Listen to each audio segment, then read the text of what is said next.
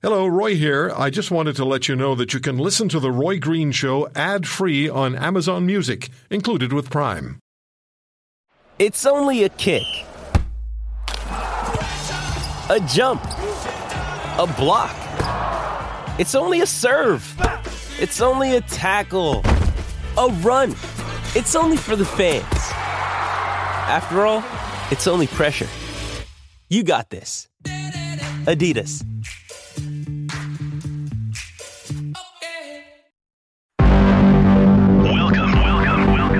Welcome. Welcome to the Roy Green Show podcast. After careful reflection, I have concluded that the very high threshold required for the invocation of the Act was met. That is Justice Paul Rouleau, who led the independent public inquiry into the federal government's use of the Emergency Act, releasing his ruling on Friday, basically saying the Trudeau government met the very high threshold, his words, not mine, for invoking the Emergencies Act for the first time in Canadian history during the so called Freedom Convoy protests in Ottawa a year ago. Is it the final ruling that you expected? Well, let's ask our first guest on the show. David Tarrant is his name, Vice President, National Strategic Communications with Enterprise Canada, the former communications strategist in the office of Prime Minister Stephen Harper. David, hello, how are you today? Hey, Rick, thanks for having me on the show. Did Justice Rouleau make the right call here? Well, listen, it's it's a divisive issue. I think the mo- the what what Justice Rouleau's decision probably tracks pretty closely to Canadian public opinion on on the convoy. Uh, and you know, you might say, well, what the hell does public opinion have to do? That's not in the legislation anywhere. But you know, I think if you don't think public opinion matters here, probably you know people aren't paying attention enough.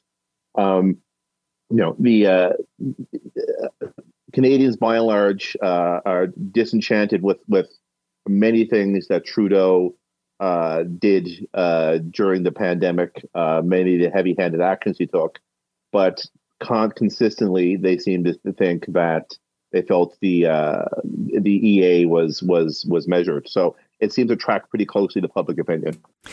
While Justice Rouleau said the government met the very high threshold for invoking the Emergencies Act, he also added to his ruling that I have done so with reluctance. Was his decision, do you think, sitting on a razor's edge, and do you think he was reluctant No. to side with the protesters? No, uh, I, I, I mean it, it, uh, it, it's it's a report. You go through the report, and, and and I'm sorry, it's pretty clear that the first thing you that this is a report that the conclusion was written first, and everything else was written afterwards. Um, Rick, I know a lot of conservatives. I know I know a lot of liberals. So this is uh, literally nobody who I know who was engaged in Ottawa expected anything other than this outcome. There was zero suspense. And again, I talked to people on both sides of the aisle. Everyone was pretty much saying, of course, he was going to get a pass on this. The only people who were breathlessly waiting Rouleau's uh, conclusion as if there was, was hanging on a knife edge or people in the media, breathlessly doing it. And and quite frankly, you look at it every stage of the way. I'd say the the uh, over the last six months, Justin Trudeau's best days in the media have been when he's talking about this issue, right? So no, I, anyone who thinks the PMO was sweating out the last couple weeks, oh my goodness, what they say the EA was not justified. The only people who are angry about this, who are angry about about about about, about how he handled convoy, people weren't voting for him anyway. This uh, this whole issue has been a gift for Justin Trudeau. So no, I think they knew from the moment they appointed this guy, from the moment he did things like ensure party did not have standing to actually uh, to actually question people at the inquiry.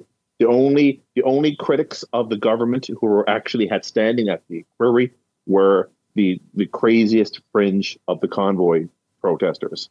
There was no mainstream criticism of of, of the prime minister of this convoy at every step of the way. This has you know I I, I don't want to go and say this was a preordained outcome, but I literally know nobody who was in any way surprised that this rule came to. Yeah, certainly the writing was on the wall. Our first guest here on The Roy Green Show, David Tarrant, Vice President, National Strategic Communications with Enterprise Canada, former communications strategist in the office of Prime Minister Stephen Harper. Do you think, and, and here's where it gets interesting, do you think this ruling is going to make it easier for future governments to use this act rightly or wrongly? Um, yes. Uh, I, I mean, one of the I think one of the most distressing things about this is is everybody who's who have their so most people's strong opinions on this matter. Uh, it's not based on the esoteric uh, uh, criteria in the legislation uh, in in the Emergencies Act. It's about how do you feel about the protesters, and quite frankly, to the kind of the powers that be in downtown Ottawa, you know, these, this was a conservative, right-leaning protest of the kind of people that they considered, you know, uh, what what did Hillary Clinton call them? Deplorable. You know, a, a, a little aggressive, a little, you know, a, a little, little right wing for their tastes. Um, you know, Rick, if this was if this was a, an indigenous protest and, and, and, the, and the liberals are in power, it'd still be there in Ottawa right now, right? And the, but at the same time, flip side, you know, a lot of conservatives who wanted to give these guys a free pass.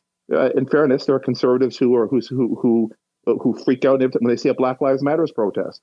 I think we have to separate your political views about the social issues of the day from when is it right or wrong for a government to break up a protest.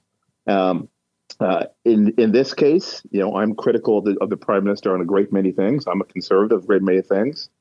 Uh, I, am probably a little more nuanced than some in that there's clearly things that gone completely out of hand in Ottawa last year.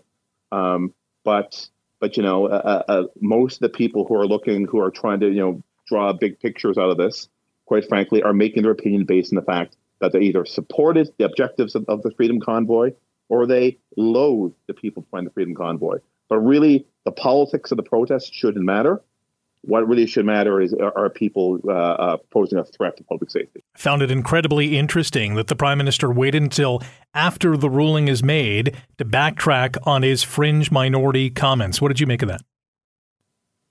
Well, yeah, I mean, I mean that person. Listen, in a in a uh, you know, while a lot of the media are, are rushing to write you know gushy columnists, you know, uh, exonerating the, the, the prime minister.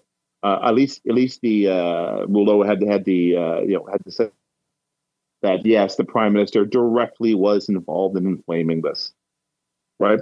And and and while and while the EA may have been a regrettable but necessary step to to to protect public safety, the fact that things spiraled out of control, in no small part, stemmed to the fact that the prime minister, for political effect, Justin Trudeau, for political effect, uh, was playing a very divisive game and grandstanding for his own supporters by demonizing people who, who, who criticize his government as un-Canadian, as racists, as fringe, uh, as as bigoted, um, and and that's been a political game this prime minister's been playing for years. Uh, he's really quick to assign the labels to anyone who dares criticize him, and he's created a divided country. And so, at least the uh, the, the report highlighted the fact that you know what this guy's rhetoric is very much part of the problem. We have a couple more minutes with David Tarrant, former communications strategist in the office of Prime Minister Stephen Harper, now currently the Vice President, National Strategic Communications with Enterprise Canada. We're talking about the Emergencies Act ruling from Justice Paul Rouleau yesterday. Eh, he made a number of recommendations in his report as well. And, you know, he pointed some fingers at policing in particular and how, you know, all these small missteps uh, translated into a grand misstep. Who at the end of the day do you think is going to shoulder the most blame? Uh, probably, I would just listen. There's, there's. I don't care if you're the right. I don't care if you're the left. I don't care if you love or hate the prime minister. I don't care what, how you feel about Pierre Poilievre. I don't see there's any perspective where anyone believes the Ottawa Police Service did anything other than completely mess this up. Um, uh, uh, you know, they they they're the ones who misread um, the nature of the protest from day one and uh, you know, and, and, the former chief, you know, uh, uh, slowly has has come under a lot of criticism for his role in this. Um, and end of the day, um, if you know, if law and order in a given jurisdiction gets out of hand, I think it's fair to first ask hard questions of, of local law enforcement about that. Um, we, you know, in, in Canada, we make a, a big deal, and fair and rightly so, that politicians aren't supposed to be directing police operationally. Uh, the premier is not supposed to do it. The prime minister is not supposed to do it. Uh, so the role of politicians and politics in this, I think, can be overstated. Um, but it, it's hard for anyone for me to see how any how, how anyone comes of this sounding worse than uh, than the Ottawa Police Service. I would agree with you there. The Canadian Civil Liberties Association says it's going to pursue a judicial review. Do you see that going anywhere?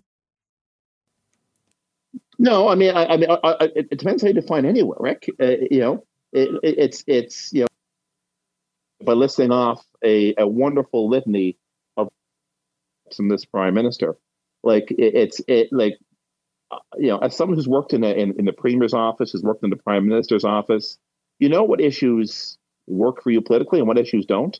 But if, if you're Justin Trudeau right now, and every day you're dealing with skyrocketing inflation, skyrocketing interest rates Chinese spy balloons, China, uh, leaked reports from CSIS that you'll turn a blind eye to the Chinese government helping elect liberal candidates. Uh, you know, the uh, multiple ministers forking over taxpayers' money to hire their friends. You're staying in six thousand dollar hotel rooms. Your government has a troubling uh, uh, fondness for handing out big checks to anti-Semites. Um, you know, the best days this prime minister's had over the last six months is when he's had the opportunity to tee off on the convoy. His best day for me, I look back over the last four or five months, was when he testified. It literally was a day when he owned it.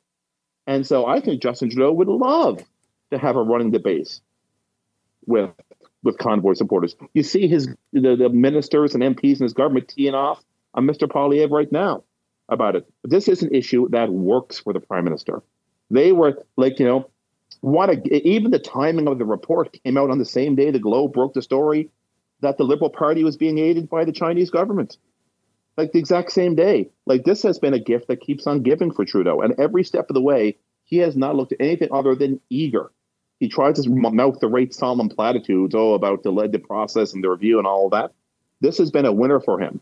So the longer anybody keeps this issue alive, the better it is for the prime minister. Because in a in a country where he's losing on issue after issue after issue, and it's hurting him in the polls, this issue brings liberal supporters back home. So you know, I think it's a political winner for him. We only got about a minute. Can Pierre Poilievre make this issue a winner for him? Can he turn the tables on the PM? Well, it, it already was a winner for Mr. Poilievre in, in that you know a lot of people a lot of people in who are uh, who uh, are fundamentally angry and disenchanted and disenfranchised in this country were looking for a voice, looking for a champion. They clearly didn't see it with Erin O'Toole when he was leading the Conservative Party. Uh, when he when when when when when Pierre Poilievre ran for the for the leadership of the of the Conservative Party, he gave a lot of those people a voice, and part of it is because he refused to demonize and engage in the name calling that that so many of the establishment and the elites in this country wanted to do about the convoy. It helped make it give him the resounding mandate to be a conservative leader. Um, you know, the people, the people who are mortified, the people who believe the convoy was a bunch of fascists, they are probably not accessible voters to conservatives anyway. The same way the people who believe that Justin Trudeau was a dictator and the and and the EA and the and the uh, Emergencies Act was a brutal uh, affront to civil liberties aren't accessible voters to the liberals. Uh, you know, there's a lot of it's it's really people who don't have super strong opinions on this matter that these uh, so this issue, you know, he's Pierre has positioned himself quite clearly uh, as the voice for people who are lost and disenfranchised or hurt by the status quo. Uh, that's not going to change, uh, and and the attacks coming his way is really about the Liberal Prime Minister shoring up his own political base. International Olympic Committee making some waves, or at least there's some smoke here, and we're trying to find where is the fire. Well, the IOC is reportedly thinking about creating a rotating list of permanent host cities for the Olympics. In this case, the Winter Olympic Games. And we instantly think of Vancouver 2010, Calgary 88. And in fact, one of the cities that the IOC is apparently thinking of is Vancouver. Robert Livingstone is a senior producer and award winning journalist with GamesBids.com, a member of the Olympic Journalists Association and the International Society of Olympic Historians, and joins us now on The Roy Green Show. Robert, how are you today? Good afternoon. Is the IOC truly looking into this, or is this just a, a trial balloon to gauge everyone's reaction and interest? You know, I think you hit the nail on the head. It, it's you know, they they first raised the issue in December when they found out they they didn't really have a viable candidate for 2030, and they're running out of time to, to site those games.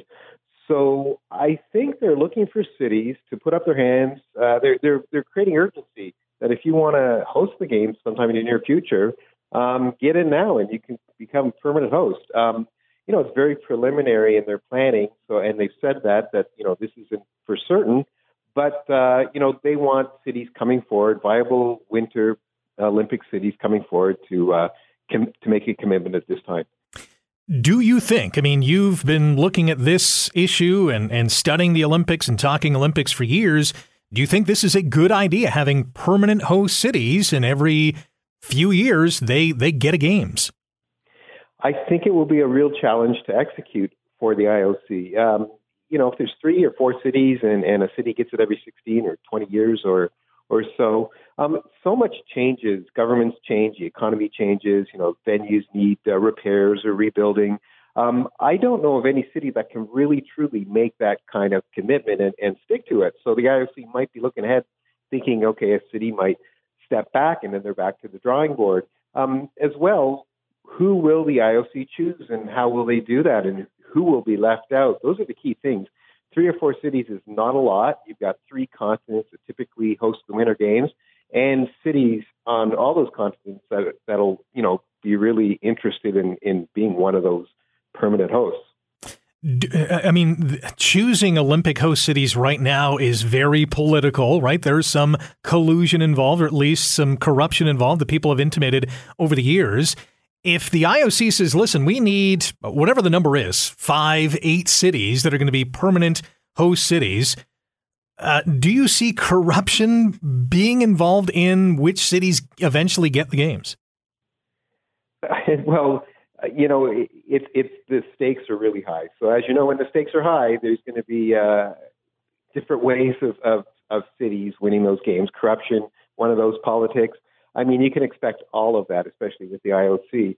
Um, I, but you know, if you're looking at you know five, even that many cities, how many years away? Uh, you know, that's 20 years away. The first city. How can they commit to that?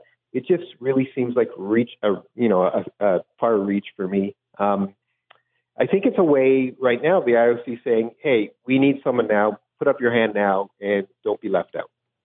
Robert Livingstone is a senior producer and award winning journalist, GamesBids.com, and a member of the Olympic Journalists Association and also the International Society of Olympic Historians. We're talking about the idea, it's only an idea at this point. The International Olympic Committee is eyeballing uh, maybe a group of permanent host cities. Vancouver could be in the mix to host future Olympic Games.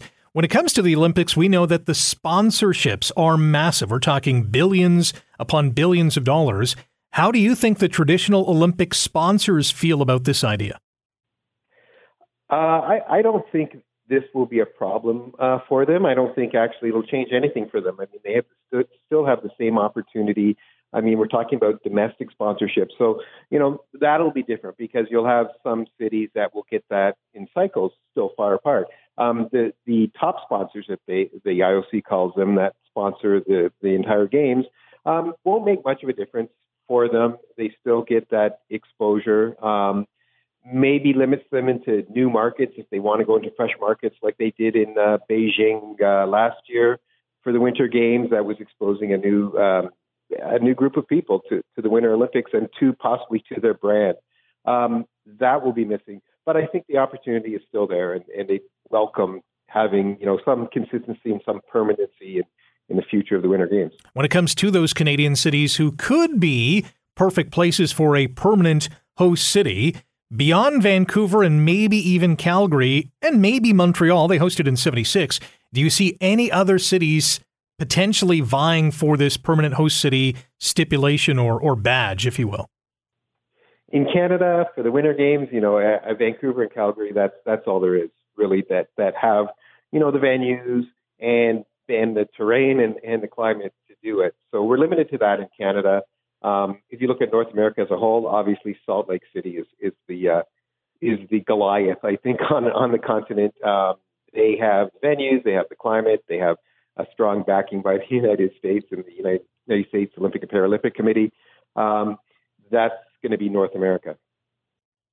Yeah, you sound about right. You know, Montreal would be interesting if they had the skiing portion, you know, a little bit up north, Mont Tremblant, not too far away. But at the end of the day, they, there's so many other games, venues, and infrastructure that has to be built to accommodate these events. Yeah, I mean, you're talking about the sliding track and you're talking about a ski jump. Those are the main costly venues that don't have a lot of use outside of the Olympics and, and you know certain World Cup uh, tours. So uh, yeah, I would leave Montreal out of that equation for sure because there's a lot missing. Families have a lot going on. Let OLLY help manage the mental load with new cognitive help supplements for everyone four and up, like delicious Lolly Focus Pops or Lolly Mellow Pops for kids. And for parents, try three new Brainy Chews to help you focus, chill out, or get energized. Find these cognitive health buddies for the whole fam at olly.com. That's O L L Y.com. These statements have not been evaluated by the Food and Drug Administration. This product is not intended to diagnose, treat, cure, or prevent any disease. Is it going to transform the healthcare system at 2%? No, it's not. But can we deliver healthcare in a better fashion, more efficient way of delivering healthcare? I truly believe we can. So that is Ontario Premier Doug Ford clearly cautiously optimistic that new federal health money is going to make our beleaguered health system better. Further to that, it appears that after agreeing to a new healthcare funding formula with the provinces, the Trudeau Liberals have enjoyed a, a, a surge in public opinion polls. New Nanos research poll shows the Liberals and the federal Conservatives now in a dead heat. Nick Nanos is the founder and chief data scientist with Nanos Research and joins us now on the Roy Green Show. Nick, how are you? Great, thanks. How you doing? I'm good. Um, is this latest poll easy to explain? And I say that because healthcare has jumped to the number one issue again. The Trudeau Liberals have rather swiftly, I might say, hammered out a healthcare deal with the provinces. And so you know, more Canadians might be saying to themselves, hmm, that was pretty impressive. Maybe Team Trudeau has gotten things right. Well, you know, I think what's interesting is that we started off the year in 2023 with the Conservatives with a pretty firm advantage, you know, anywhere from six to seven percentage points. And, you know, that's when Pierre Poilievre was hammering away on the cost of living and the rising cost of groceries. He had those, remember the YouTube stuff with the toast and the yep. bacon? Well, people might have made fun of him, but that actually worked. But you know, the thing is, is that the focus over the last four weeks on healthcare has done a number of things. First of all, now healthcare is pull ahead of all the issues of concern compared to other things like inflation and the rising cost of living. So it's now clearly the number one issue. The other thing is, is that the liberal numbers have gone up over the last four weeks as there's been discussion and speculation and now a deal between the uh, federal government and provincial governments. And Where's Pierre Poilievre been in the last four weeks? I don't know. Are there crickets playing? we we can hear him in the distance. You know, he hasn't he hasn't even really engaged on healthcare, and I think as a result, you know, the the liberals are are back in the game now. To say that they're surging ahead of the conservatives, that's not the case, but they're back to being competitive compared to the end of 2022 and the beginning of 2023. So, can you see a correlation to really the the absence of Mr. Poilievre in this discussion to the the vaulting forward yeah. for the Trudeau Liberals? Yeah, they're basically in uh, in in lockstep. The Liberals regaining ground. Uh, while they're uh, while while healthcare has been a top national issue and concern, and you know the narrative has been you know how much will the liberals give? When will they give it? How will they give it? You know, what's the deal going to be like? And you know, the thing is, is that over that whole period, uh, Pierre Poilievre has not had the same kind of profile that he had before, and as a result, you know, it, it's allowed the liberals to be more competitive than they were uh, you know, four, five, six weeks ago.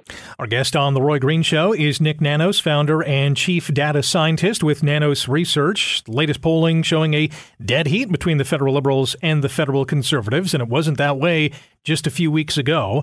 Uh, Nick, as I said before, you know, despite weeks and really months of griping by the premiers for more healthcare funding, they got just, I think it was $46 billion over the next few years. Uh, and I say just because, you know, it's a mere 2% increase instead of the 13% they were looking for. After all that grumbling, the PM calls a meeting, gathers all the premiers together, and now they're putting the finishing touches on this new healthcare funding formula. Did the Did the quickness, did the quick resolution on Canada's number one topic, let's not forget about that, play a part in the polling numbers we're seeing today? I think so. And, you know, the fact that the premiers have accepted, right? Like, I don't think numbers would have been the same if the premiers had said, that's a bad deal, we're not going to accept it. So, you know, the fact of the matter is, is that, you know, even though there was a big gap between what the premiers, the provincial premiers wanted and what the feds ended up giving, the reality is, is that as soon as they accepted the deal and the money, they basically handed Justin Trudeau a bit of a political advantage because it was like no longer about how much. It was like that there will be some more money. I, and you know, for the premiers, I guess from their perspective, it's like anything is good, and at least they got something out of it. Many of these premiers are conservative premiers. Um, I, I would suspect that Pierre Poilievre was probably thinking to himself, like, guys, don't don't take the first deal. You can like string this out a little bit. Yeah, I think so. And you know, but the the thing is, is that for a lot of these premiers, you know, like why don't we just take for example Premier Ford in Ontario? You know what? There's a lot of pressure on the public healthcare system. He wants to try to uh, improve things, and and the thing is, is that Ontario is probably going to be one of the bigger beneficiaries because they're just it's just a larger province, and it will be getting uh, getting more from the federal government compared to some other provinces, at least on a on on a dollar on a dollar basis. So, you know, they've got their own political interests uh, at heart right now, which is why they uh, why the why the provinces accepted the funding. Now, despite you know recent uh, uh surge in the polls, or at least a little bit of wind in the sails to the Trudeau yep. Liberals, it it may not all be sunshine, lollipops, and rainbows for the Grits because you have your eye on the NDP. Tell us why. Yeah, you know the thing is, is that for the New Democrats, uh, whenever they uh, start to do well and competitive, and you know now they're kind of teetering in about the 20% range. When they start to move up in the polls, that's bad news for the Liberals. The other thing is, is that uh, in the province of Ontario, uh, the vote splits and the distribution of support is actually helping the conservatives in terms of picking up more seats. If you remember in the last couple of elections, you know, the conservatives would have big wins in the West and the liberals would win thin margins across a whole bunch of ridings. Well, that led to the liberals being more efficient at generating seats. But right now, the conservatives are generally doing better in the province of Ontario than they have been in quite a long time. And as a result, I think at last count, we have the Liberals losing up to 20 seats in Ontario, with 10 of those seats going to the Conservatives, the federal Conservatives, and the rest being up for grabs. So, you know, I think if the NDP do well, if they start to creep into the 20s, it'll be a big spoiler for Justin Trudeau. Could this also be a launching pad for Mr. Poilievre to say, hey, listen, if you're voting for the Liberals, it's almost like voting for the NDP? Yeah, I think that's what he's. I think that that's what he's hoping for. But you know, the thing is, is that for Pierre Poilievre, his biggest ally, political ally right now, not ideologically, but just strategically, is the NDP. He needs the NDP to do well because whenever the NDP do well, it splits the vote. That's how Stephen Harper won a number of successive elections, not just because he ran good campaigns. Stephen Harper won because the progressive vote was split and it allowed the conservatives to pop up the center. So I think for Pierre Poilievre, he's probably going to be continuing to attack Justin Trudeau to drive voters both to the conservatives, but also for those that won't vote conservative to drive those progressive voters over to the orange team. We have a couple more minutes with Nick Nanos, founder and chief data scientist with Nanos Research. How does Pierre Poilievre play up to that? And is is the next election going to be more than just the Ontario battleground? And is BC and is Atlantic Canada very much in play? Well, Ontario will be, I, I think, the biggest battleground because for the for the federal Conservatives, mathematically, it is very difficult for them to win an election, not win an election, form a government is probably a better way to describe it. It's difficult for them to form a government unless they do really well in Ontario. British Columbia could be a massive wild card because the Liberals, the Conservatives, the New Democrats, and let's throw in the Greens are all competitive in uh, in British Columbia and depending on vote splits, they can go either way, where they could help either the Conservatives, the New Democrats, or even the Liberals in some circumstances.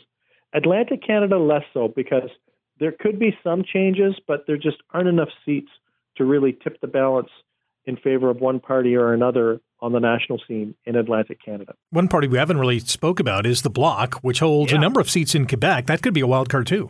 Absolutely. And you know, the Bloc has had a bit of wind in their sails with two things. First of all, uh, the federal government talking about using the notwithstanding clause, and then the uh, controversial appointment from the federal government for the individual that was there to fight Islamophobia.